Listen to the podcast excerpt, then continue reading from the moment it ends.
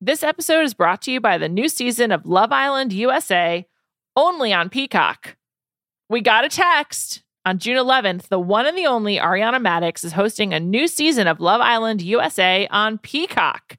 With a new villa, new bombshells, and drama on the daily, this is summer appointment viewing at its finest. Oh, and of course, Scottish sweetie Iain Stirling is on the mic to narrate every moment of the fun. Love Island USA starts Tuesday, June 11th at 9 p.m. Eastern with new episodes six days a week exclusively on Peacock. Visit peacocktv.com to learn more.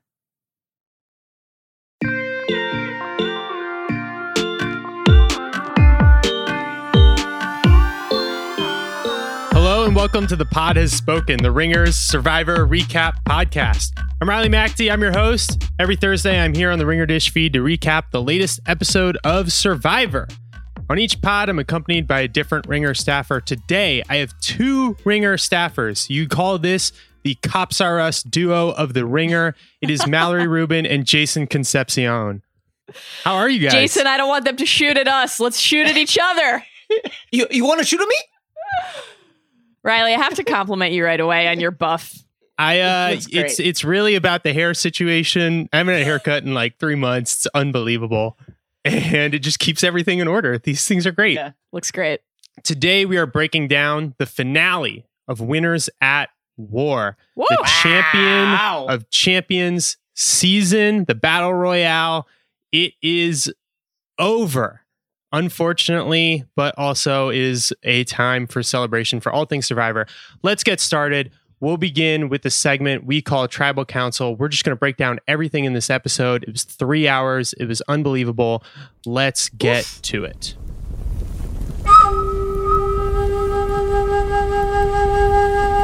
Oh, So, from the top, Tony. Tony wins Survivor. Yes. He is the two time champion. He is the king. This is unbelievable. I wrote about this a little bit for theringer.com. I think that with this win, Tony becomes the greatest survivor ever. Uh, his win in Cagayan is already one of the most iconic performances. This was also iconic, maybe even more impressive. I think we'll talk about that a little bit. But just overall, his resume is unbelievable. He's one of the most entertaining players as well. We shouldn't forget that. And I'm just so, so happy he won. This was kind of the result I was rooting for at least halfway through the season or so. It really could not have gone down in a better way. Yeah, I think he's the goat, and I think that he even it, had he not won, which I think could have happened with you know with, Mhm. with the way the edge twist worked this season, and just some of the you know the randomness that's just kind of inherent to Survivor. I, I think he I think he became the best two or three episodes ago. I think it's a uh, this season has been the most complex yet. He's managing a fire token economy, and he's done that with absolute aplomb. He is competing against the greatest players in the history of the game, and he has dominated them. He has somehow managed to n- never be a target, despite being a target the entire season. He's learned from his previous uh, performances in uh, in terms of how to sustain alliances through betrayals. He it's just an incredible, incredible, incredible performance in which he has dominated the best players of all time. it is really actually quite easy to slip into hyperbole when discussing Survivor. That's kind of part of what's fun about it. These really exaggerated descriptions of the seasons we love, the themes we love, the players we love, the Jeff cargo pants we love, whatever the case may be at a given moment. But with what Tony just achieved, it actually does all feel completely valid and weirdly like the praise is almost measured because it's it's Yeah. it's so earned. And you know, I, I've talked about this with both of you guys.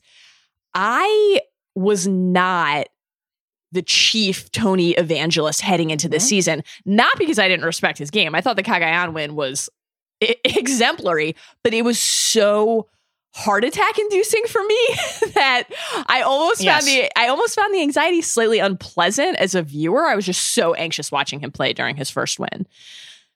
The level of revere that I feel for him after watching this season is is on par with how I feel about great athletes and their achievements in sports. And I think, you know, I know Riley, I know you want to talk about the season as a whole in a minute, so I'll, I'll try not to skip ahead to that too much. But I do think there are kind of two considerations here. There's what Tony achieved and this season in a vacuum, because Winners at War was an incredible treat, an incredible treat. And then I think there's the context of the moment in which we watched it. And there was something even more thrilling about seeing this dominant, dominant run of mastery from Tony at a moment in time where we don't have sports to watch.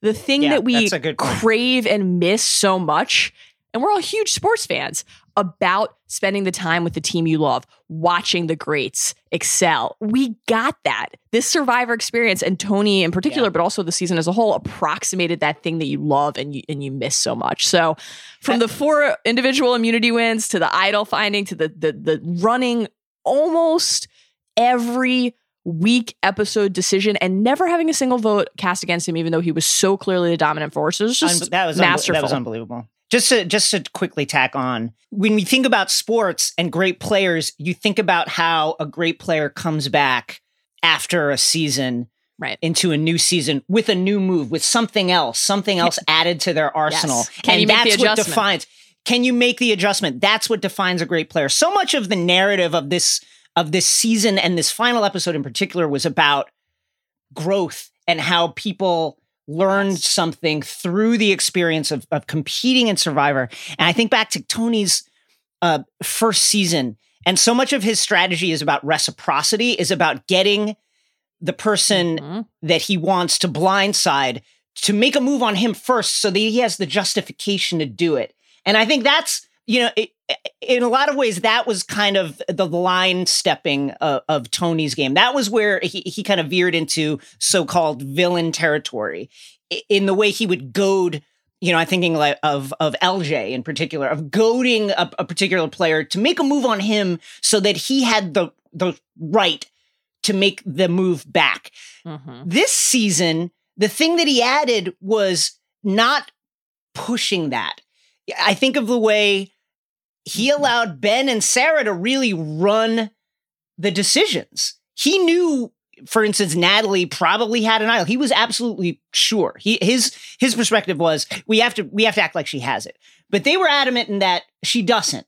And he let them run that decision so that later on he would have the right to make his decision. And I think that was real growth by Tony. That was a thing that he added to his game, letting his partners have the final say, despite the fact that he disagreed. Incredible I- point. Riley, you wrote about this idea of balance in your piece on, on Tony as the GOAT. And I think what Jason's saying really taps into that in multiple respects. There's the evolution in his game from frenetic to patient. Mm-hmm. Obviously, the second half of the season when he really started to dominate once the old school players were out and he took over, you did start to see more of that. I'm running so fast through the jungle, I have to suddenly like slide through this, the the sand to to just not like explode into a cloud of dust. Balance, and then like Jay, to your point, you know, it's interesting that you say that because you're you're completely right. There were numerous moments that you could point to where he said to his alliance members, "Part of me showing you that I that this trust is real is that if you tell me you want to do this thing, we will." But there was never once a moment in his game all season where anybody would have been able to say, to say to him, "You didn't drive this. You didn't make the decisions when it counted." And that is like an incredibly difficult balancing act to pull off. Incredibly difficult. when I watched Cagayan, I felt like Tony was mostly a strategic player who Mhm. also had enough social bonds and enough likability to kind of overcome the villainous way that he played that game and to still win in the end. In this, in Winners and War, he really grew and became a physical player. He wins four challenges, one Mhm. short of tying the record.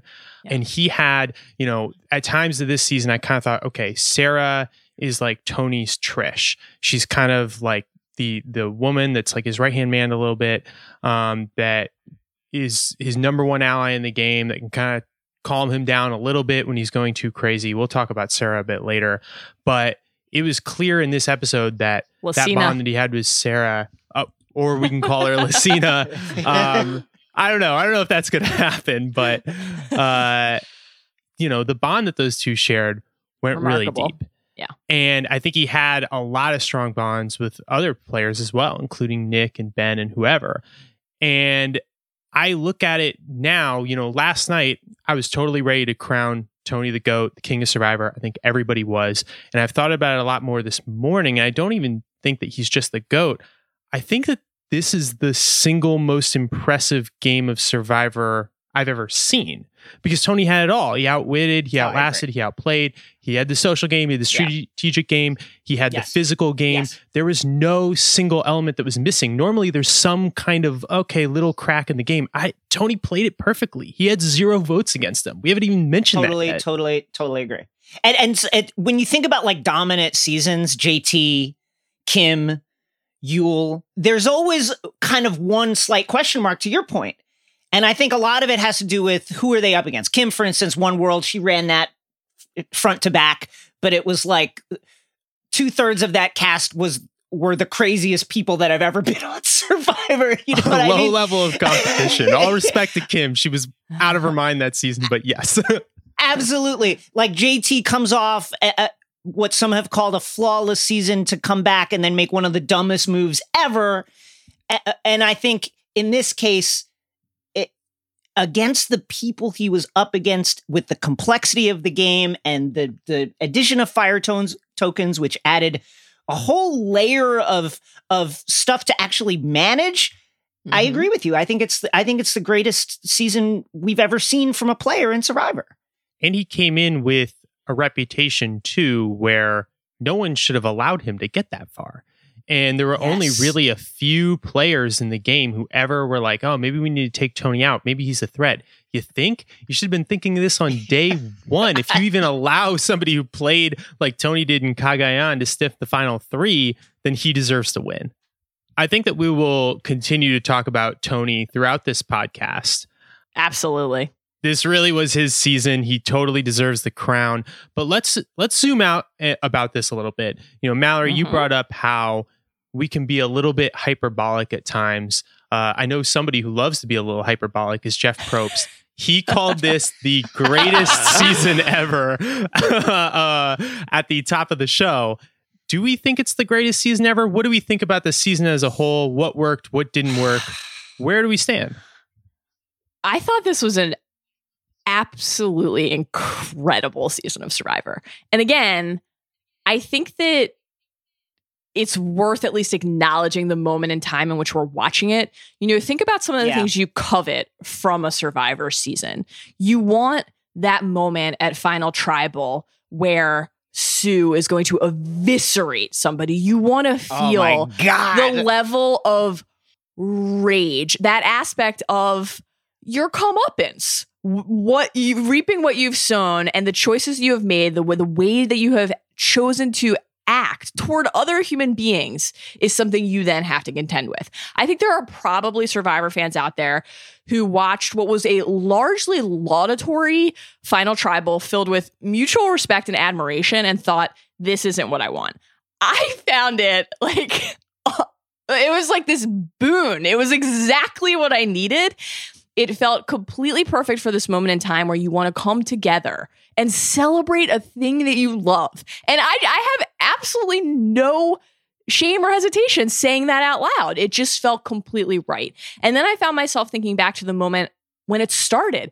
You know, you could have seen a season that began with champagne flutes on the beach and thought like this isn't real, right? Like this is they're not Yeah. they're not here to play. This is all theater. And it was it never felt like that. And I think that is an incredible achievement. These these players sometimes the fact that they were so self-aware and hyper-conscious of of the season that they were on and who they were playing against manifested in a kind of uh, a, a, a kind of gameplay and energy that I think maybe the show didn't quite know how to manifest and produce. You know, Riley, you've spent a lot of time talking about the, and Jason, this has been a, a, a Twitter interest of yours all season, the whispering a tribal moments during the season where you couldn't Yeah. necessarily even understand what was happening or how we had gotten to a certain result. But all that aside, I thought that the chance to watch people we love do a thing that we love was an incredible gift.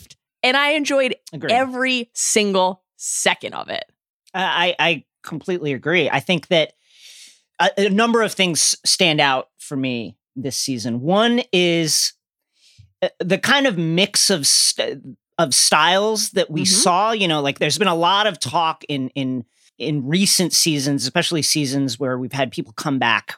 Uh, about new school versus old school. Cambodia is a good example of a place where um, kind of the the overall strategy of Survivor switched from this kind of like more slow paced, kind of like alliance based uh, game to this frenetic. Who can I align with in this five minutes to get to a goal kind of gameplay? And I think we saw a, a, a good mix of that this season almost like an ideological battle between old school and new school, which I think new school uh, pr- pretty convincingly won. I, I- thought that was fascinating. I, I was really struck, Mal, to your point about the not just the self awareness, but I, I guess for lack of a better term, the professionality of these players. Yeah. You know, it, it- so much of Survivor is hurt feelings and people blowing up, like the the great the the Sue uh, Snake and the Rat speech. People just uh, Trisha blowing up at Tony in Cagayan, asking like, was it was it worth like the soul of your dead father to win the dollars? Oh, God. you know. Um, but to have players who have been through it before and to and won it for, before, I think uh, it, it was they elevated the game because there was an understanding of this is just all about the game. You know that great moment when Tony pulled Adam aside and was like, "You know what this is? You know why are you why are you freaking out about this? You know what what's happening right now? This is Survivor. We're just like, uh, and and I think that that it really showed another level. Listen, I miss I miss people getting their feelings hurt because they got blindsided and betrayed and had no idea what was going on and then blowing up in a in a tribal. I love that too, but this kind of highly highly professionalized and car- compartmentalized strategic gameplay it was just like highly entertaining. I, I, I really enjoyed it. as a a celebration of 20 years and 40 seasons and they really it's so different than the way they did heroes versus villains which was 10 years 20 seasons this was designed to be we're going to celebrate our champions we're going to celebrate our history of survivor um, it made it great for the ringer for content because we got to look back and get all nostalgic along with jeff probst and everybody else. And i think the season really worked well on that level especially considering so many of the old school favorites went home so early, it was still able to feel like it was doing something on behalf of this entire game, as if like this season was a little bit bigger than just one more season of Survivor or the all winners edition of Survivor, but a milestone in what this show has meant for reality television, for television as a whole, for American culture as a whole. And I think if that's what they set out to accomplish, they crushed it. Yeah, I think that that is an incredibly important point and part of this. You know, it was such a long finale, three hours, and obviously, typically, a lot of that time is spent at a reunion show that didn't exist. So this was a- almost every second of that, aside from the final vote vote reading on Zoom and the couple minutes of "Here's how I built my set in my garage" explanation that we got from Jeff, was really centered on what was actually unfolding in the game so much happened after the final Edge of Extinction challenge to win win the spot back in the game that it's easy to forget what happened there. But I, I think it's worth to that point you just made, Riley, about this celebration of how of something that's been in our lives for for many of us since the very first season, two decades. I'm a really easy mark for this stuff. I admit that freely. But like I was slacking you guys as the survivor legends were were going one by one talking about what this experience has meant to them. And i was like sobbing. I was so touched by it so moved by it. And i'm getting emotional right now just thinking about it because it was so predictable so on brand. But it was just this it was this recognition of the thing that you as a viewer are feeling as you watch it. This through line in your life. And you know, we one of the things that we we published this week today actually was the Survivor Hall of Fame. Shouts to to Riley for his work on this incredibly cool and fun theme week. I wrote about Tyson in the Hall of Fame and one of the things that I was thinking about while writing about him was how we have gotten to watch him grow and mature in, in front of us on our television screens. Like he's a different human being now than when we met him. And many of the things that are elemental to his character, you know, that that wily, roguish spirit, that snark, obviously still present, elemental to who he is. But think of a handful of the final moments we got with Tyson this season. He voted for Natalie because she touched him so deeply with her generosity by giving him an idol.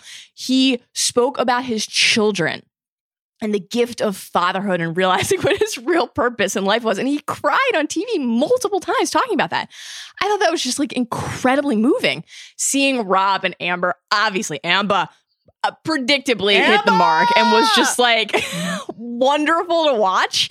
Seeing them talk about what Survivor has meant for their lives and what they have meant for each other. Hearing Ethan talk about how, you know, everybody says, oh, this game changes my life. And he said, it literally saved my life. I mean, it was just this, this incredible series of testimonials about what this experience has meant to those people. And we have had the privilege of participating in it by watching them. I am a more certainly the more cynical of the binge mode uh, pair, um, but that got to me too. That really got to me too, and I think it was it was you know obviously a combination of just how sincere and heartfelt it obviously those testimonials obviously were.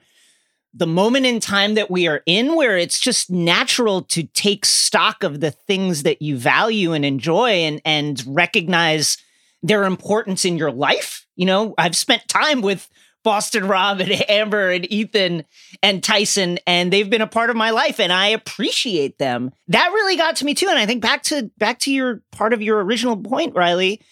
I, I recency bias is is hard to kind of like cut through, but I certainly would put this easily a top three season, if not the best season that we've ever seen.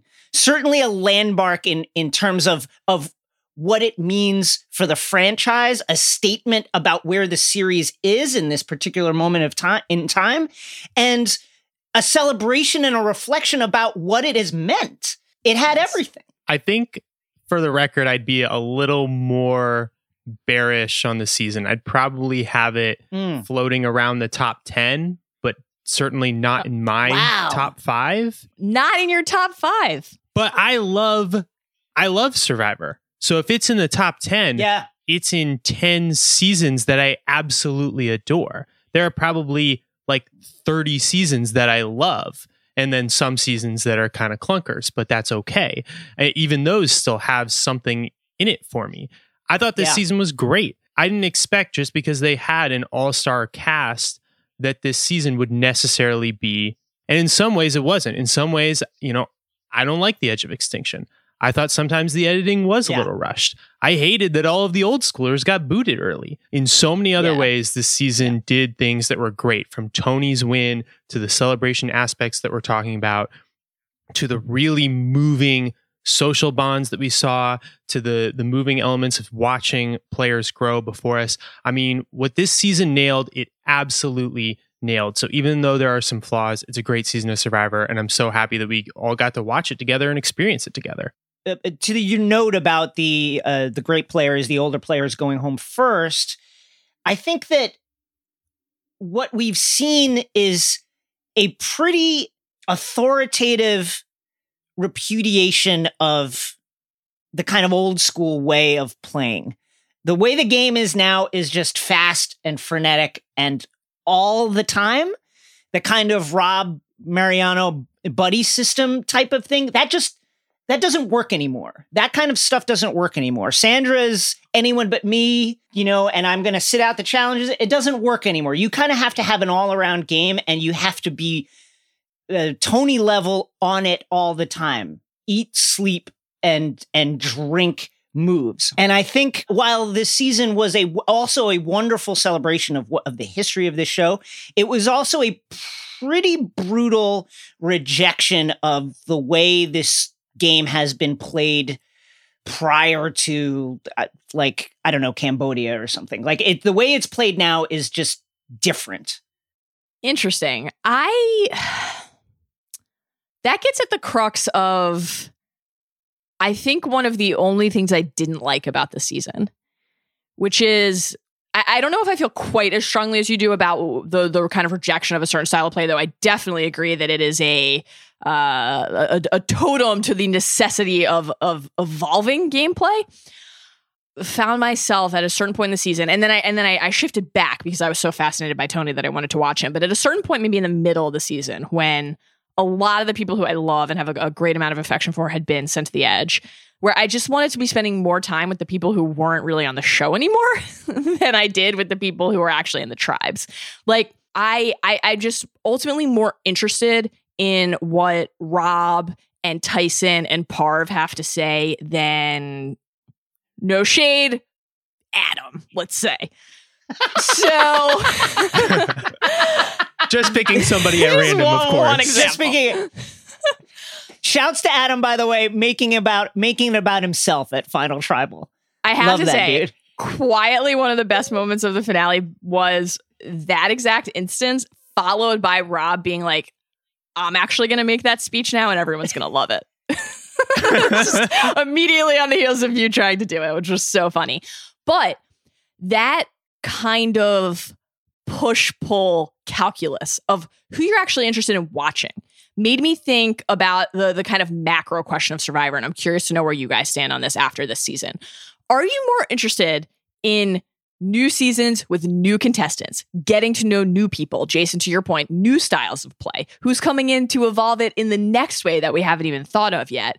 Or because this was such a satisfying and rewarding viewing experience, are you eager to have another returnee season in some capacity? And obviously, it's not totally mutually mutually exclusive. We will have, you know, both at some point in time. But do you find yourself craving time with old friends or getting to know new players? I would like to see a, a newbie season next. I think that you know the way that Survivor has kind of uh, evolved is these newbie seasons as a kind of like feeder system for the returnee system.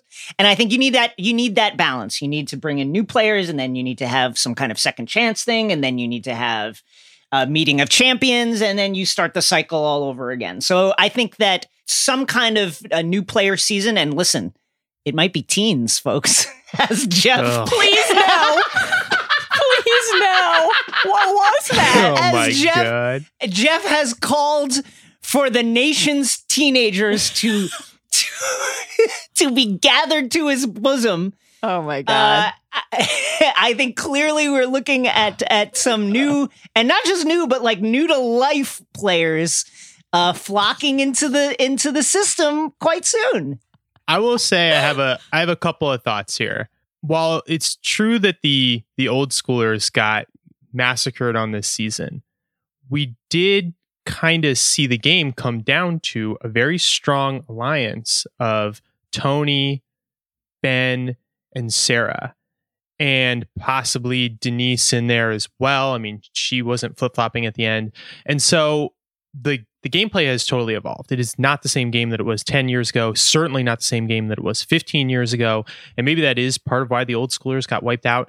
But at its core, Survivor is still a game about social bonds and trust. And it has always been about that. And that is part of why I love it so much, is that that is the through line. And while there is much more room for flip flopping, backstabbing, and blindsides and betrayal now, and that that is a big shift, the game at its essence is still the same game. You could still see some old schoolers coming back and maybe adapting and having success.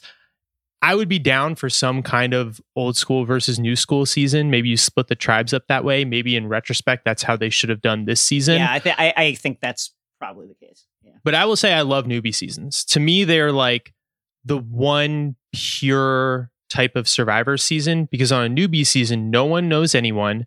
And so each person out there can be any type of player they want to be. They come in with no reputation, no previous relationships, no pregame alliances. They come in with nothing. And if they want to play a game where they betray and backstab, they can do that. If they want to play a game around trust, they can do that. But nobody knows what the people they're playing with are like, whether they are trustworthy or not. They're only going to know these players for a month at most.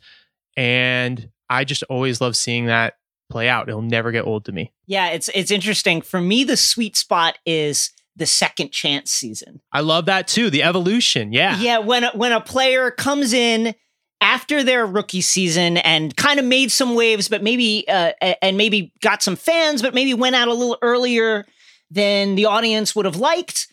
I love seeing them come back with uh, with a little experience under their belt, trying to figure out the game. But you know, obviously, had before they've reached a level where they're an actual champion. That's to me the sweet spot is the second chance. We got a little bit of that with Tony this season because even though it was his third season out there, he clearly learned so much from both Cagayan and especially game changers. We got some of that from players like Michelle, who evolved her game a little bit. I enjoy seeing that too when players they know that they have to do something more, something differently, and they adjust. It's that that that word again, balance. You know, I I feel like one of my favorite seasons of all time is David versus Goliath. And part of that was the thrill of watching Christian work. And you need seasons like that, not only to replenish the stores, but to uh, to allow the gameplay to evolve along with the game. But you know, I think of it a little bit in the same terms as I think about reading. Like, and Jason and I talk about this all the time. There's this constant internal dissonance that I experience where I'm like, should I read a new book or should I read Harry Potter for the 9000th time? Right? And it's it's a little bit similar where you want to experience something new. Of course, that's part of life. But nothing in the world brings me more joy than reading Goblet of Fire again. And that's kind of how I feel about like watching Tyson and Boston Rob play. So I hope that these people are back in our lives. I hope that people like Christian come back for a second round. And then I also hope that we get to meet whoever the next Tony is. I love Survivor. Keep the children off my screen, though. I don't want that. I don't want They're that. coming. Oh my god. Uh, I think we've done a good job of talking about this season as a whole. Let's also talk about this episode and kind of just take it in order and break it down in a little more detail because we had three hours. There was so much that happened. We're probably not going to hit on every interesting or funny or noteworthy moment, but I think we can hit on some of them. So let's just start at the top. It begins with the challenge to come back into the game. Natalie has three advantages. Um, nobody else has as good of a shot. She still almost blew it. She almost blew a three advantage lead. Uh, I was watching it back. I was watching it back, and she was like through the rope post thing, and then she thought she wasn't, and she went back the other way. I mean, it was very close to disaster. that had to just be nerves, right? Knowing that she had don't know. waited that long to build up that many advantages and edges, and then to, to to to feel the pressure of knowing that the only reasonable outcome of that challenge is her winning. No other outcome there is acceptable based on how far ahead she was, and to not do it would have been mortifying. I think that was painful to watch. My heart, I thought my heart was going to explode. And I mean, you know, she'd been starving on the edge of extinction for a month. I think if her brain is a little bit scrambled at that point, that's totally understandable. Did it? Was she starving? I mean, uh, she had, obviously had some peanut butter, but like, I am. Listen, she's probably the greatest survivor athlete of all time. Yeah. I was absolutely in awe of her ability to maintain her strength Incredible. on edge after being there longer than anybody. Everybody else looked like bones. They look like bones. And she looked like LeBron out there. Like, I is is there creatine in that peanut butter? Like, Oh, I God. don't get it. I don't get it. Amazing. Uh, just a a, a mind bending, mind bending physical performance from her. I mean, we'll obviously talk about Final Tribal in detail later, but the moment where she got to list every single thing that she had won and send back into the game, it was like, holy shit, this is actually a Cooperstown induction speech. This is your Brooks Robinson's 16 consecutive gold gloves. Like she never took a day off out there. I don't know how it was possible, but it was miraculous to witness. I think one of the One of the quieter moments that speaks best to her feat of strength was when, not the log challenge, which was also incredible, but the coconut challenge. At the very end, she's like, I guess I'll just go win this now because I Yeah, I decided just- to. Right. I guess I'll just go. I'll just torch Sophie right now. I'll just Oh now I'll turn it on. Unbelievable. Yeah, it's incredible stuff. When they when all of the the the Edge of Extinction members were standing there after the challenge, I mean, some of them just looked wiped. Like you could Uh, see awful. the toll Looked that awful. it had taken. And Natalie, I, I, it's unbelievable. She looked great. Were you guys rooting for her to be the one who came back from the edge? Or was there another outcome you Um, wanted more? I was agnostic about it, but I think that she is unquestionably deserving in terms of just again how long she's been out there, how influential she's been to the game at large out there, and how strong she managed to stay out there, which again kind of unbelievable just unbelievable like if if it would if it was to come out that there was another beef jerky uh, conspiracy theory like that she had somehow smuggled s- some source of protein out there, I would 100% believe it. There was a moment where Yul came running up to his table, and I was like, "Oh my gosh, Yul might be able to do this." I forgot that he could come back, but for the most part, I was pretty happy with anyone coming back, or at least of the players that were kind of in it right there at the end. They were all players who I would have been happy to see back. Yeah. I really wanted Robert Tyson just because they're my favorites and I'm such a sucker for them. But I think one of the moments where I realized that the season had been a complete and total success in my mind was when the challenge actually started and I realized I was rooting for Natalie, despite my personal attachments to those players, because the she had won that part of the season and deserved to make it. And it's the old rooting for the story thing, you know? I hear sports writers say it's like Natalie coming back was the best story and her being able to talk about and to- her achievements at the end was really the only thing that made sense to go head to head with Tony because it was the different choice that you could have made if you th- if you thought you wanted something else and it was really I think that Sarah would have gotten a lot of votes if she had been there at the end but the Natalie Tony dynamic was ultimately the most interesting one for the season to boil down to based on how it unfolded I think all of that said, this season really highlighted how flawed Edge is. Uh, I think they kind of got away with one here in terms of Tony winning. I think it would have been an uproar had Natalie won. Although I think that you can make the case for her, I certainly can make the case for her, and I was uh, absolutely preparing to do so in the middle of this episode. But I think I, I, I think the edge is it's flawed. To to your earlier point about how isolated it seems, I think the tokens and then the various advantages and disadvantages is a good way to kind of link the events on the edge to the game at large. But I think there needs to be something. It needs to go both ways because it's just too isolating. And then to throw someone in at the end, they have no kind of social bonds with. They're not aware of what's been happening. The people in the game aren't aware of like what's been of the conversations that have been gone on in the edge. I think it's just too it's too randomized. It's not it's not quite baked enough and I think something needs to be tweaked there. I totally agree. And uh, I think we can talk more about the edge in a minute. Everyone knows who's listening to this podcast knows I'm not a fan of the edge of extinction. This is going to be Riley's final tribal speech when in five minutes he just dunks on the edge uninterrupted for like 17 minutes. His, his, Yeah. I just start frothing at the mouth. I'm like, all right, guys, you have anything to add? No, because I have more to say. But I do want to talk about so we get the final six, or really the second final six, and we get this tribal council that results in Denise going home. And this might be the most interesting tribal council of this episode to me because it's the one where the players really had a chance to do something very strategic, which was split the votes the way that Tony wanted so that Ben Tony and Tony knew. could save their idols. Tony he knew. knew. Tony knew. Tony knew. Sarah knew. and Ben come out of this looking Tony not knew. great, not ideal with their read on the situation. I mean, I don't know, man. Tony I- knew. I don't understand this. I'm actually really hoping one of you can explain this to me. Like, there are a lot of moments when I watch Survivor and I think it is impossible for me as a person who is not playing Survivor to understand what it is like for the person who is playing Survivor. This was not one of those moments. Like, you have seen unambiguously that Natalie has collected She is the collector looking for her infinity stones. The number of fire tokens she had won, the number of advantages. Just all you had to see was what she had in the challenge. You didn't even need to know anything else to just assume that there was no chance she had come back with an idol or some other kind of advantage that she should play at tribal.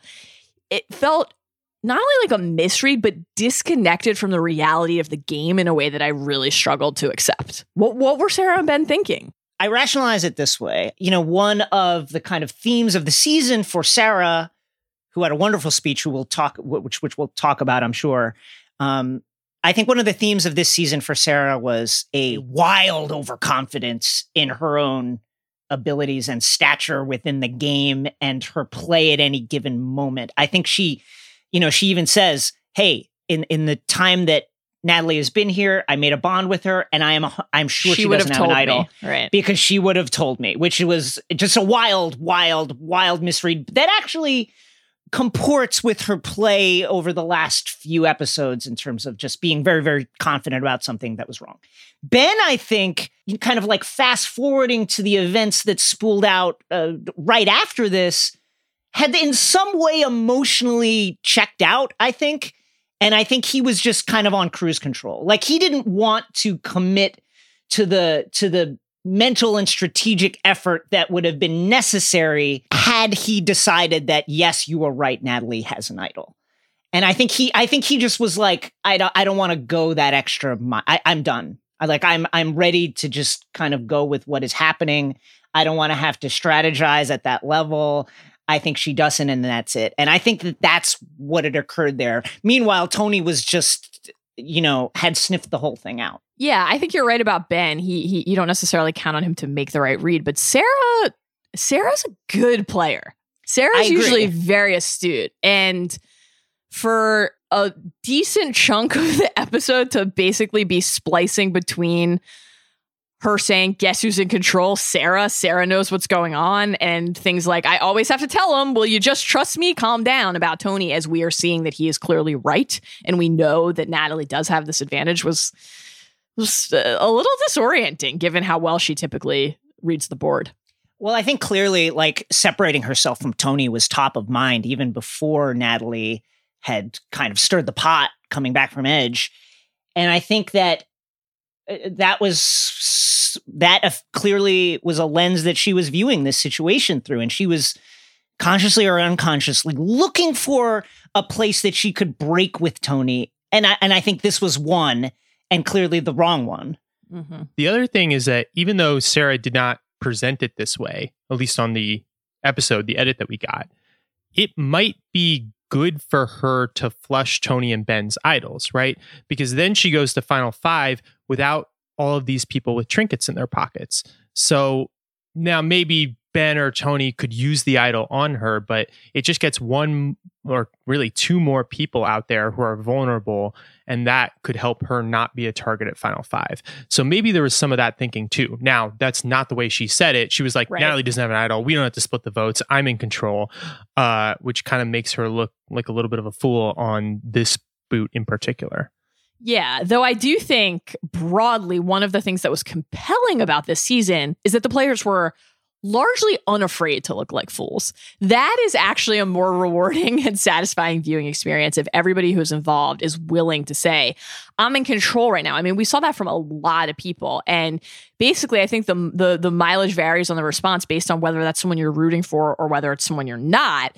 But generally speaking, the the the kind of unvarnished confidence when that pans out, it's like the most fun thing to see on Survivor. And so I actually think it's a it's a worthwhile trade-off to see moments where people look a little bit silly. I just thought it was a little a little surprising from Sarah at that point in the game. That's all. The other thing I guess you could say is if they split the votes there 2-2-2, they are mm-hmm. also opening themselves up to like Denise flipping and being like, actually, maybe I want to sit next to Natalie and Michelle at the end and not Tony or Sarah. And maybe instead of putting the votes on Ben or whoever, they write Tony's name down and they get him out. They get a big target and they blindside him with an idol in his pocket. And it's a whole huge thing. So you have to know, like, if you're going to split the votes the way that Tony is proposing, you have to know that those four are absolutely solid and maybe Sarah wasn't as confident as Tony was. I also wonder how many times, like when Sarah's like, "Oh, I have to calm Tony down." I wonder how many times Tony was paranoid about an idol or an advantage or something crazy happening that we just weren't shown, and she did have to kind of calm him down. I'm sure that that is the case. I mean, it you know Tony's energy is no sleep for 39 days. So uh, the idea that he the idea that he would uh, kind of cross over into manic paranoia is absolutely reasonable f- to me. All right, let's do the next tribal council. In between this, we have Tony wins immunity at final five. Did you want to talk about Sarah's speech quickly? Oh, let's Riley? do that actually. Yeah, let's go that. So before we got to the vote at this tribal council, Sarah gave this really great speech about the gender roles in Survivor and what women can do that men and what men can do and what each can't do. Mostly what women, if they do it, they get painted as more villainous than men if they do it. And I don't know, I thought it was great. This is one of the more moving moments in an episode that was really moving overall. I, I agree. I think that it's particularly coming off the events of the previous season Mhm. Is absolutely a necessary thing. Listen, like you, uh, I think of the way Parvati isn't really has was always targeted as like either the flirt and and not respected for her very keen strategic mind. I think that that it is an absolutely fair and good and necessarily necessary point that Sarah made throughout her speech. Um, and I think, you know, like I've been going back through old survivors just because there's no sports. It is kind of wild the stuff that was okay Oh yeah, 10 seasons ago. a lot of what's aged the worst contenders. A lot of what has aged the worst. And I think that Sarah's speech and everyone else's kind of acknowledgement of evolution and Probst's uh, acknowledgement of his own kind of uh, failings as a host in, in in this regard, I think was really necessary and good. I think her finding the courage to say it out loud is incredible. And I think that in general, both in, in that moment and when when when conversations like that happen on Survivor about something that transcends the game, something that is true to life, when Jeff, you know, right, you, you noted you noted Jeff uh, acknowledging his own bias and his bias over the cour- course of the show. I, I just think it's a pretty rare thing that Survivor is is able to do that not a lot of other pop culture experiences are, where you actually do feel like people are having a conversation about something that's real. And that is, of course, one of the core pillars of the show. That's one of the ideas that it's built on. I thought that one of the most effective moments in the entire finale was like three seconds. And it's it's just Jeff talking about what Survivor is. And that that line that he had about the human spirit. Like that at its essence is what we love about Survivor. And that's going to manifest differently player to player, season to season, viewer to viewer. But something like what we got out of uh, out of Sarah in that moment and the response that that elicited in her fellow castmates and Jeff and I think many people watching it was about that. It's about what it means to be a person and go through your life and face the challenges that are either unique to you or universal.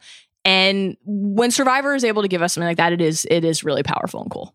I, I thought that Sarah's speech was great and that we can also acknowledge that even if often on Survivor, if there are a duo of players, a man and a woman, and they're both making strategic moves, typically the male player gets a little bit more credit than the female player. But that in this specific instance, Tony probably played a better game than Sarah. If for the only reason that if you look at the two moves that they made without the other one, Tony has the Sophie boot, Sarah has the Ben boot. Well, I know which of those boots is more impressive. Right. so I think that to- Tony beats Sarah at the end. That's fine. But we can also look at it and say, huh, we've had a run of male winners now. We're at Mhm. the point where almost two thirds of Survivor winners are men. And there is something about the game, particularly in recent seasons, that may be pushing the scales toward players that are more physically dominant, better at finding idols and advantages, uh, better at playing very flashy strategic games, doing backstabbings and blindsidings and stuff. And that tends to benefit men over women in this game. You know like something beyond the structure of the game which I'm not totally convinced that there is something structural in terms of the uh, of the actual game that over selects male champions. I will say one thing I've noticed in watching back, and I don't know how you how you negate this, is a oversensitivity of male players to the possibility of a female alliance. Oh Yeah, my gosh, sure. it's There's so a- prevalent. There is a paranoia, a a a a real paranoia that it might be happening and that it's happening and that they're talking. I saw them go over and talking. There's a female alliance. We have to snuff it out. And I think that that is a thing that I don't know how you fix. And it is a real issue. Now, sometimes truly brilliant uh, female players have been able to flip that and and use the specter of this female alliance to their benefit.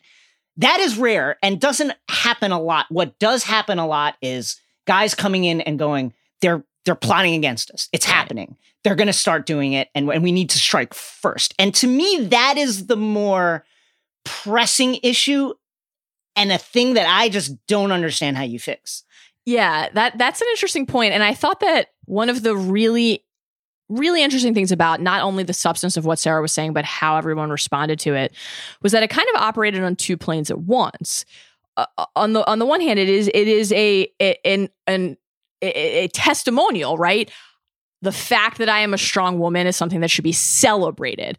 I think that you very clearly saw the way that that resonated with, just as one example, Parvati even the way that Natalie was conducting her game at the end. Now, of course, this was primarily geared toward eliminating, trying to eliminate Tony and making sure that everybody understood that he was going to get the votes, that he was the chief threat, but also often saying things like, I talked to the girls today, you know, banding together with those players and, and not eh, making any efforts to hide it. That was part of what the, the, the intent was.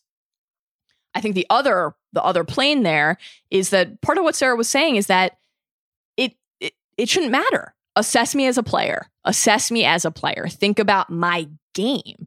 And you know, again, when you think about how Survivor reflects something about society and whether that is uh, a, a positive thing that we take heart in or something that forces the the collecting viewing public to look inward and maybe say we need to reflect on something that needs to change and we need to build a little bit more awareness about. That was an effective moment in that sense, reminding everybody whether they're listening to her make a case for her game, but also for who she is as a as a person, right? And I think that that's somebody something that probably everybody can relate to. And I, I, I, did it. I really, I really thought it was heartening to hear how everybody responded to that. Everybody, you know, I think of Sarah as somebody who I respect and admire and like working with. and nobody was like, "Oh, she's just saying that to try and get uh, the jury on her side to try and do stuff for final tribal council. Is trying to get in early." It wasn't strategy. I mean that that stuff was real for her, and she it was good. I think that that was real for her. I don't think those things are mm. mutually exclusive. You know, I thought that Dalton Ross did a really good job of writing about that in his in his recap for EW that there's actually nothing shameful at all about Sarah realizing that she had to start making her case. That's part of part of the narrative of her season is like what you guys were saying before being able to understand and identify that she actually had to start separating from Tony in some way. And part of that was talking about the nature of their partnership and how other people perceived it and what the reality was versus what that perception was. I don't think there's it, it- no one but Sarah can know what the balance there was. And again, I don't think they're mutually exclusive at all. I think something can be completely heartfelt and what you feel in your in your soul and also can be something that is germane to how the game is unfolding, right? Yes. I mean, well, listen, nothing is more persuasive than something that you really feel. Believe. Yes, exactly. Uh, So uh, to me, even if she's consciously making that speech in order to begin building her jury case, who the fuck cares? That's Right. something she actually believes.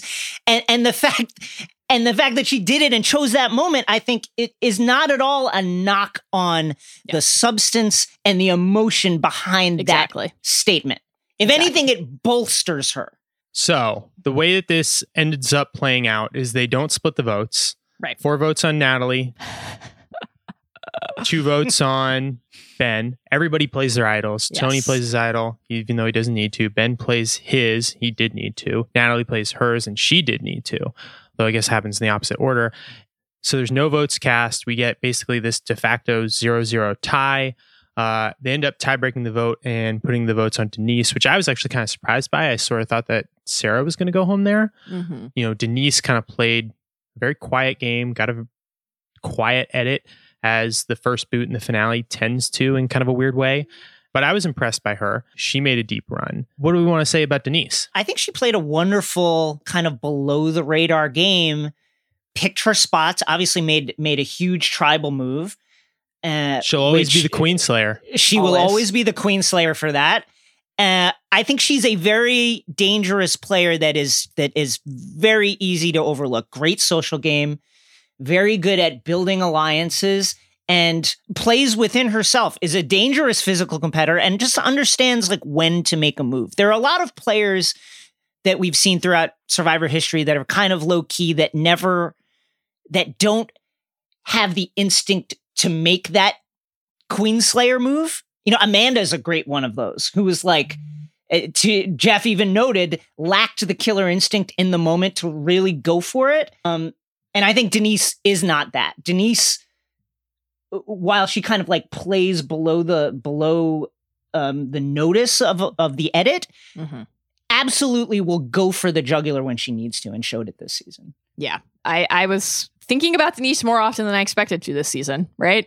and it's somebody who found subtle ways to be highly relevant. I think that she had, in many respects, one of the single best moves, not only of the season but of Survivor. It's a it's a it's a legendary moment in Survivor history. That's something she'll always have. And also, by the way, she's won Survivor before. That's why she was on the season in the first place. That's not a a bad one-two punch. And I think another thing that you saw is how much affection other people had for Denise. And I always Yeah, find people that really people really loved her. yeah, I, I always find that really notable. You know, who do other people respond to in that sense? And I think that whether or not that ends up mattering at the end, you know, we had a a case in this episode where you could say it doesn't because I think a lot of people have real affection for Michelle. We're giving her fire tokens, care about her as a human being, and none of them voted for her. So that's not necessarily the most important thing being well liked, but I think that Denise has has that that affection from her fellow contestants, which I always enjoy seeing. Denise is one of uh, of every survivor player, one of the players who is just so so so comfortable in her own skin. And she doesn't need to do anything to prove anything to anybody. And I find that really inspiring to watch her play and for her to just know that whatever happens she is comfortable with herself and how she's going to play let's move it along to the next tribal council. So Tony wins immunity. Uh, we go into the final five, and this is a weird one because Ben gives Sarah the blessing to vote him out, which doesn't really make So sense to me. I know, I know both of you have thoughts on this. Yeah, you know, listen, again, this season has been was about evolution. Almost every contestant on this season talked about how this game has changed them and what they're trying to do this time around and how they're trying to be in a lot in in not so many words a better person. I will say that Ben's it's about the friendships. Yeah. This time speech rings a little tinny to me after you win the million. It's a, it's all well and good to say, you know what, it's about the friendships we made along the way because PS I already won the bag. It just it, it it doesn't it doesn't quite land for me. And I also think in the most stacked cast that we've ever seen, you could argue, to make a final five and then kind of throw it away, Outrageous. I, I don't love it. I don't love it. And not only that, to throw it away in in a way that undercuts the person you're throwing it to, it undercuts their narrative, being in control, making the decisions and earning it. It's kind of like a lose lose lose all around for me. I didn't I didn't love it, but I I also acknowledged that it was important to Ben and that he felt that sincerely. But I didn't love it. Yeah, correct. I was absolutely befuddled watching this. Now, I would like to, you know, sometimes it can be hard when you talk about Survivor because you're assessing gameplay and strategic decision making, and you have to remember that these are human beings. And I do want to say that up front. Like, Ben has been, I think, remarkably candid about his personal struggles in life. And I think that whatever he is feeling in his heart about the value of a given relationship in his life and the worth of that and and how much that means to him is obviously not something that any of us have the ability or the right to diminish. So if he feels that and it's real to him, then go with God. Like that's great. Just, However, in terms of just, and again, I, am being I'm being sincere. Like I'm not being an asshole. I don't want to diminish that. Yeah, yeah. But it, it, we do we we are talking about Survivor and the finale of Survivor, so we do have to talk about how that unfolded within the game itself. And I just I have a hard time reading it. You know, Jay, you're talking about the million he'd already won. I I just read it fully as he knew he had no shot at the next prize. He knew he had no shot. There is there is no way you do that if you think you can win. And I think he he had arrived at a moment of clarity where he realized that he was not going to get any votes. If you are Jeremy or Denise or even Nick, any of the recent people who were were voted out, Kim, you must be watching that with on the one hand again empathy for a human being who you have gotten to know, but on the other hand, I think probably soul deep rage, rage that someone got that far in this season and then was willing to say, it's actually okay if I don't move forward. To your point about, I think, not realizing he was actually undercutting Sarah's resume, that's something I would like to talk about for a second because I c- could not possibly agree with you more. I thought that that was so bizarre that he thought that the, th- the thing Sarah needed to make her case to the jury was taking out Ben, who I think in the minds of many people on that jury was a non-factor in the end game of this season. And especially if the subtext of that was not even that she had done it because uh, finding the strength to turn on your alliance in the moment of necessity is always part of the survivor story. But he had told her to. And presumably that would have come out at some point, unless that's something they decide to take to their graves together. I, I, just thought that was so, so strange. And even though on a, on a human level, there was something really touching about seeing them cry together and seeing the emotion that they felt for each other and this shared experience, which I, I, I felt like privileged to see. I thought from a gameplay perspective, in the context of the Survivor season, it was one of the single most confounding things that happened on the show. And I think I'm glad you brought up Jeremy because I am still confused about what, why the animosity between them existed in the first place, where it came from, and why it was so personal. I, I watched back those episodes and I feel like we're missing some con. That is one of the things that just absolutely confuses me about this season. Jeremy was like uh, target number one for Ben for a long time, would not speak to him, refused to deal with him at all. What happened? And in like a a personal way too that yeah. seemed very to almost transcend the game, which is yeah. very strange because you mentioned it earlier, Jason. These players are almost professionals at this, and they kept it very professional throughout the season. And that was kind of the one relationship that felt a, a little unprofessional. That's one of the things when I say, "Oh, this season has some flaws." It's some of that missing context where right, I felt understanding what happened there they just didn't have enough time to show it to us. And so we'll never really understand exactly what happened. And that is a little bit frustrating for me. Yeah, it's just bizarre. And Jeremy's one of the most likable people in the history of Survivor. Like, who doesn't like Jeremy? I can understand thinking that Jeremy is a threat and wanting to remove him from the game because you, you, worry about whether you could beat him. That would make sense. But just being like, I can't talk to this guy, yikes. Yeah, very weird, very strange. Ben almost sort of de facto quits. Uh, they get him out, even though they could have gotten Michelle out. And even if Natalie had played the idol correctly, it would have been the same result. Ben going home. Do you think though that that Natalie needed to play that that idol there for Michelle, even though it wouldn't have actually impacted yes. the outcome? That felt like one of the there were there were a couple missteps for her at the end, and that felt like one of the potentially crucial ones because it would have it would have been the right de- decision to show she was going to do anything necessary. I totally think it's a misstep. Yeah. Yeah, absolutely agree. I think that it, of her missteps uh, in the end game, it was perhaps the most understandable. You know, she just come back from Edge. She's she values security. I get it, but yeah, I totally agree. She it, it, to bolster her case, she needed to play that for Michelle. We get to the final four. We have Natalie, Michelle, Tony, and Sarah. And Natalie wins immunity at a challenge that I love, which is the one with the these two balls that you have to keep catching and They got putting to in the five thing. balls. It looks so hard. I mean, I would have loved if this had been a classic challenge where it's like whoever holds on to the wooden idol longest wins. I understand why Survivor doesn't want to film for 11 or 12 hours and why that's difficult for them. And so they don't really do challenges like that anymore. But this was a good one. I love this challenge. Amazing to watch.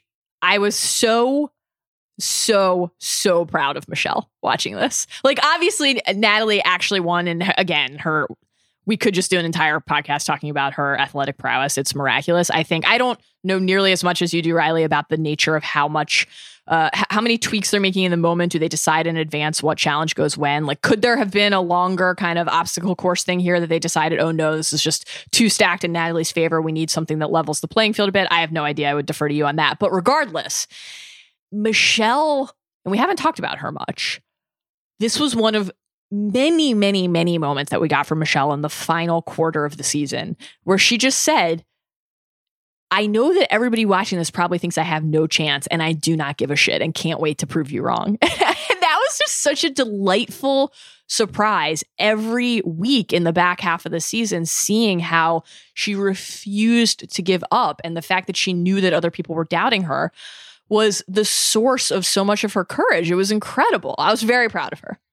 It's absolute same, you know, especially to come off a a really bruising display in a challenge in which afterwards she broke down and cried because she had done so poorly to then come in and one dominate the puzzle ch- like like be lagging behind the physical element and then come into the circle puzzle A puzzle she'd won before. a puzzle she'd won before and crush it so completely. I mean, the camera cuts away when she arrives at the puzzle portion and then cuts back like a second later and she's already got the first level. I was just like, wait, what? Absolutely crush it. And then to, as you noted, Mal, really hang in in a way that was inspiring in, in, in the challenge that we're talking about a great display from Michelle and a great kind of like late break in the game to show that she deserves to be there with everybody else. I do think they tend to make the last immunity challenge something that gives everybody a shot. Um, it can be endurance based or like concentration based, which is very much what this challenge is. So I would imagine this was locked pretty well in advance and they don't switch around, though I know they have like swapped a reward challenge for an immunity challenge, often due to weather. You know, if it's raining, some challenges don't work, so they'll have to make an adjustment. But then speaking of good challenges, so Natalie wins. She decides to bring Michelle into the final three with her, and we get Tony and Sarah in the fire making challenge. I think the fire making challenge is usually not that good. It's usually a blowout. It's kind of like the first person who gets flame just ends up building it, and you already know who has won. It's kind of it plays out like a boat race. It's like if you get ahead early, it's already over. You just have to wait for it to actually be over. This one was great though. It was really close. It was down to the wire. The flames were right on that string It for was on Sarah. the, it was licking the string. She put too much husk down and smothered it. I thought edge she had of my it. seat. I uh, so many things here. One, we should talk about whether Natalie made the right decision by having Sarah go against Tony instead of having No. Michelle go against No, Tony. she did not. Absolutely did not. Absolutely Nope. did not. She needed to take stock of what is sh- what she had done to that point and realize that I've been not a part of this game for most of the game and I need to make a move that shows people that I understand that I'm here now and that I understand who I need to beat. She needed to kill the king to be the king. She came in saying, everybody's talking about Tony, everybody's talking about Tony, everybody's talking about Tony. She needed to come in and beat Tony. Tony saying, "Well, what's stopping you?" That as was she great. was saying Yes. that she needed him to win. That was masterful because he basically subtly was telling the entire jury, "Look at this. She won't even go up against me." Yep. I, I, you guys are completely right, and I acknowledge that. But I was also of two minds as I was watching this because, on the one hand, the Chris precedent is there, and it's established Survivor canon, and you will always be measured against it. Period. And everybody on that season knows it. However, I think that be- weirdly because it is established precedent, it would not have actually impressed them as much as maybe we think it would have because it, the shock of Chris doing that the first time was a truly, truly, truly revelatory survivor moment. You can't quite replicate that energy. All you're doing then is playing out someone else's script. And I thought that Natalie, while maybe the decision wasn't right, I thought she did a decent job of attempting to rationalize it, which is at yeah. the end of the day, I, I was the first person voted out of this game. I lasted the whole time on the edge. I won as many advantages and many fire tokens as I could. I won my way back in. I came in with an idol. I, I, you know, I'm going to find another idol. I'm going to win immunity. I'm going to do every single thing I have to do. And to throw it all away on something I think I can't win is not the right strategy to me. One of the things that I know I can do and then can claim is breaking up the alliance that dominated the season. I thought that that was a fairly compelling case, but irrefutably it was not the right one with the jury because we just we saw Rob say that. You know, I told you you needed to play a perfect game and and you you would have been if you had voted out this guy and then he turns the paper to reveal he's voting for Tony yeah. because Rob is an icon. Rob is a master of the confessional. It's one of the most underrated survivor skills. And I, this was his first time ever to be on a jury and he killed it. I loved I loved that voting confessional. Yeah, I you know Mal you bring up like some really good points and I totally agree with you. She has again, this is the wrong move. I think she has a compelling resume. I just think that all of that kind of crumbles the second Tony says what's stopping you. Then you've been called out and you need to respond.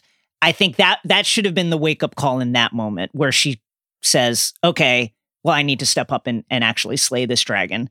Otherwise, I think if Tony doesn't say that, I like her case. I think she's got a strong case. I still think it's the wrong move, but I think she's got a strong case, and maybe that sways people. We get Tony winning in dramatic Thank fashion. God. Imagine that's the other thing. Very quickly, I don't mean to keep derailing us. If Tony plays the the best game by far all season long, long and then is not on fi- final tribal because he builds a fire three seconds slower, that I, I just think that goes down as a truly great survivor tragedy.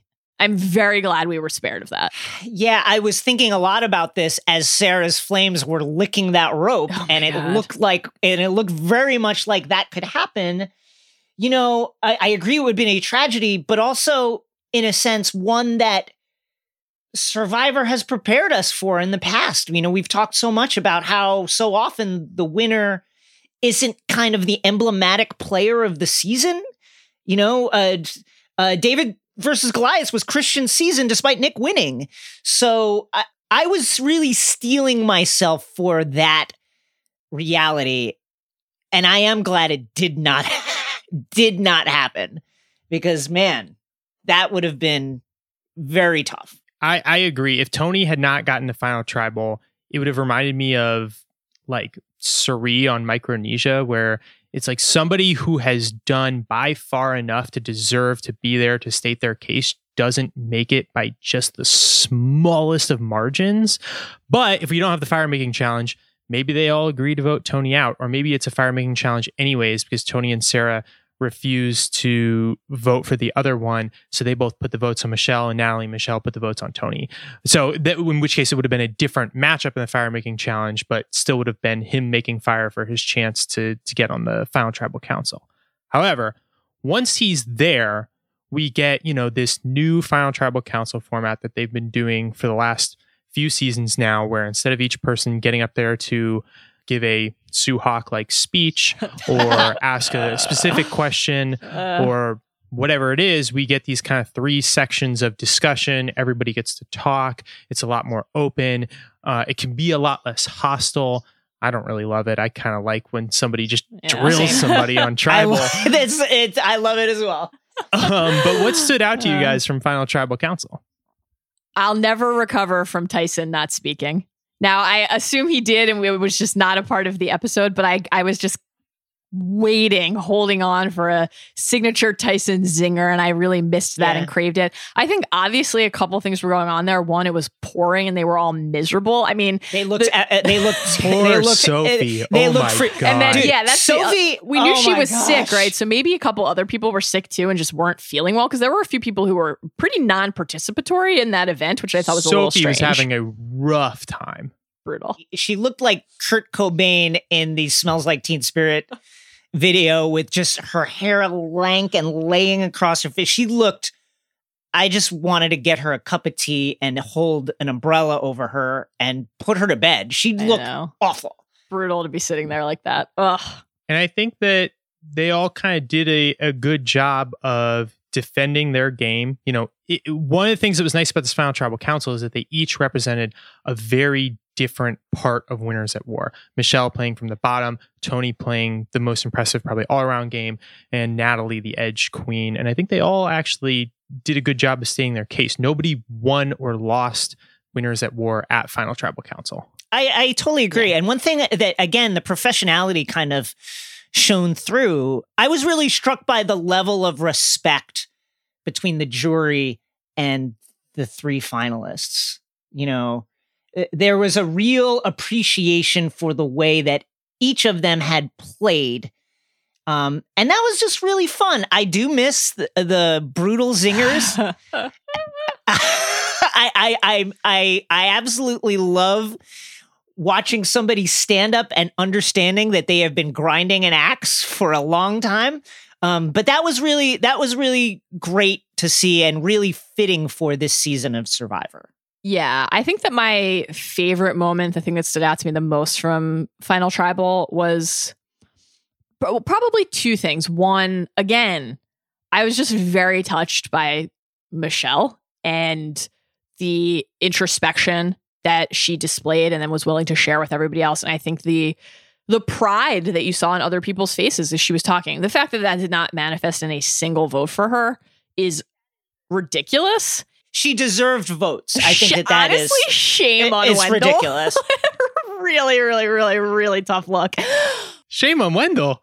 Yeah, they have history, man. You can't you can't throw Look, a vote to someone you have an actual real world relationship with. No, man, they just kicked it. They just kicked it. Clearly, that relationship, from everything we've seen this season, did not go well. That's that's definitely true. Um, Ooh. But Yeah. I think I think the other thing that really stood out to me was we consider Rob and Parv rightly among the greatest to have ever played. They're Mount Rushmore Survivor players. Again, check out the Survivor Hall of Fame.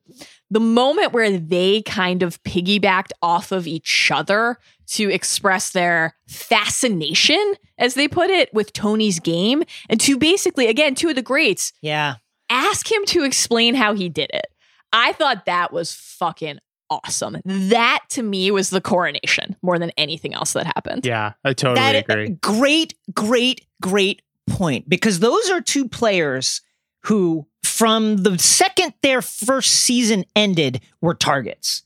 Every moment they were in the game, targets, targets, target. We got to get Parv out. We got to get Rob out. We got to get Parv out. We got to get Rob out.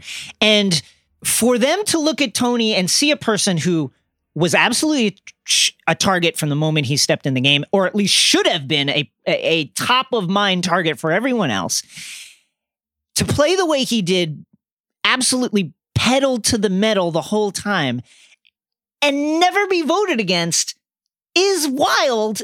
And yeah, if I'm Parv and Rob, I'm like, man, what is the secret sauce? How'd you do that? Uh, just incredible showing from Tony. He really That's deserved a it. great point. Great point, Mal. Yeah, I uh, I agree. I wish Michelle had gotten some votes, though. I think Natalie's votes were also earned. Though I think we can talk a little bit more about that in a second. Obviously, it was an overwhelming win for Tony. He totally deserves it. Goat player, king of Survivor. You just love to see it. Let's move on. We are actually going to do our second segment now. After, gosh, I don't even know how long we've been talking. the second segment will be four minutes, and the first segment was First an hour and a half. is down. Let's really quickly talk about the archetype breakdown. I just want to talk about the Edge of Extinction returnee. I know we've kind of already talked about this. Natalie's game. Could she have won? Should she have won? And what do we think about Edge of Extinction as a whole? I thought Natalie had a real case, and I know I'm in the minority here. And again, I want to be clear. I thought Tony should have won. I am glad that he did. I wanted him to win, and he unambiguously deserved it. I don't want to muddle that message at all. Tony won the season. I think that I don't, I just don't, I, I'm not allergic to the the edge experience. Like I think Riley, you are, and like some people are. I think that they play the season of Survivor within the context of what that season of Survivor is. And if the Edge is a part of it and you were voted out first and you spend almost the entire season there and you dominate every facet of that experience minus one which we realized was was actually part of what ultimately I think prevented Natalie from getting more votes. She didn't have enough social bonds with the people out there when the, the main thing that you can do is build those relationships with people. Obviously, she built them with, I think, Ethan, Parv, and Tyson enough to, to earn their votes. She always had Jeremy's vote.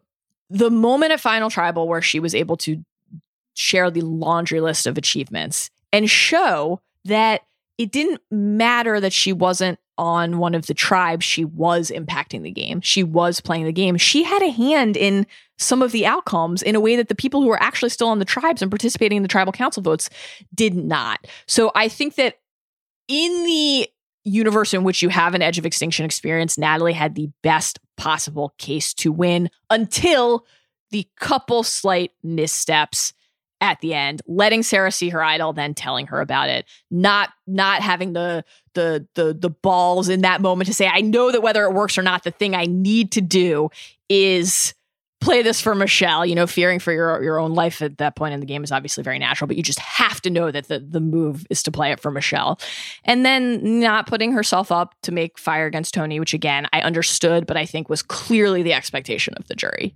Yeah, I think that um, I think she played uh, almost obviously w- missteps aside. I think she played a wonderful, wonderful game under the harshest of circumstances. Absolutely had a. I agree with you. She had a case to be sitting there and a case to win. I would not have voted for her, but she had a case to win. I think to me, the issue really is how does Edge work? How can how can the show better connect the edge to the goings on in the game at large beyond just the fire tokens and the advantages, which are just kind of like a one way communication. I think there needs to be a way uh, just to to make the edge more present in the day to day goings on of the game, or it's just too just too random and just too uh just too isolated a thing. I, I to drop her in back in the game without the kind of social bonds that she needed to to to foster with the people who were existing there i just don't think it i, I don't think it works I, I think the i think edge is flawed and i think it i would love to see it tweaked and that said i think natalie played great I think she played great. And it can't be said enough that she is a dominant physical player and probably the most dominant uh, survivor athlete of all time. And I just think that to me, the the name of the game is voting players out while not yourself getting voted out and also earning their votes back on the jury.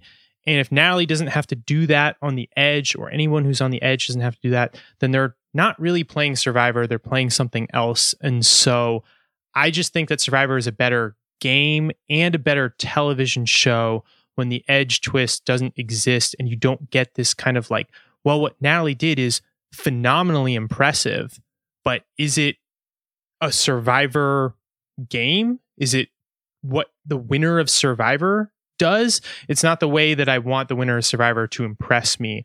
You know, it's not about being on an island and finding fire tokens and moving logs and coconuts and sending advantages. It's about navigating this complex social politics. And that's the part that she didn't have to do. And if she was going to win, then as we've said, she needs to play it a little more like Chris Underwood and do the uh, the fire making challenge and give up the immunity idol and everything else.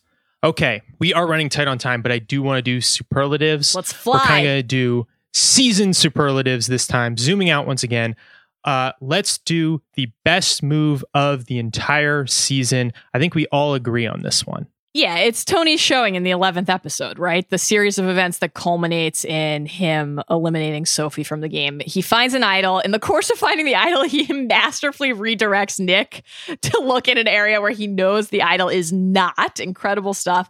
The the the the, the moment where he realizes the extortion advantage is being played against him is one of the funniest moments of the entire season.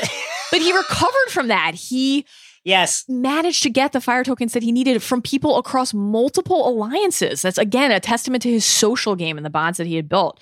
He orchestrated more than one blindside. And when he decided he was going to switch to another blindside, he waited until the fucking sun was setting so that he knew he could operate against the clock that only he could control. And then he got out Sophie with an idol in her pocket. She had no idea that she was the target there. It was it was the the it was a perfect game in Tony's Cy, Cy, Cy Young winning season. It was miraculous. I, I, I would extend that run to the following episode in which he rebuilt his alliance with Yes. Sarah after essentially uh, blindsiding her and betraying her. Incredible. Managed to pull that back together and then managed to get Ben and Jeremy to work together to vote out Kim essentially at tribal. Like he made that happen at the at the at the 1 yard line. Incredible run from Tony. it's incredible because he basically was not in the loop at all about the last vote, the vote to get out Ben.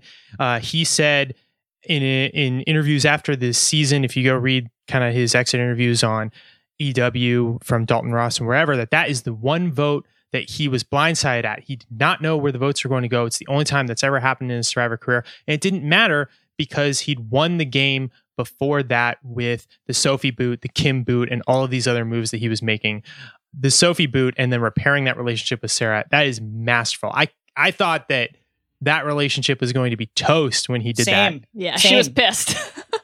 It, it speaks to his social bonds a- and just how tight that you really can't even call it an alliance. It's a friendship between Yes. Sarah and Tony. And it was it was so moving to see when they had to face off. We haven't talked about this, but when they faced off in fire, like the tear fest that they shared after that was Oh my goodness. genuinely heart wrenching and touching. Wow. it, if you go back and look at Cagayan, you know, when uh, Sarah gets voted out that season, Tony is clapping. He's like hooting and hollering. He's so happy to get her out. Then you get to this season and he is just inconsolable in tears.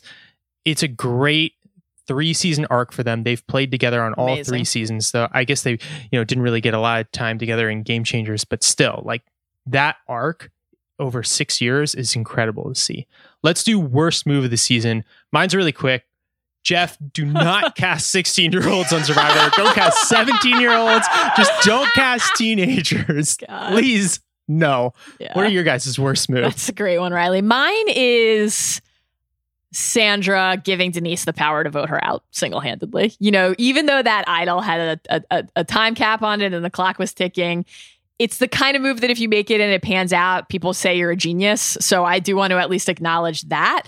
But it, at the end of the day, Sandra got too cute, gave somebody that she did not have real, true, deep trust with an idol in exchange for fire tokens, not knowing that Denise had the the the extra idol and this ability to use them in the way that she had conceived. Denise plays them both, nullifies everything except her own vote, which she cast for Sandra, eliminated the queen from the game, Queen Slayer for life. And then Sandra raises the flag on extinction and is off the season. So Denise is actually the only person in the entire season who truly eliminated someone from this game, if you think about it that way. Uh, that's a great call. I'm going to go just generally everyone not blindsiding Tony whenever they had the chance.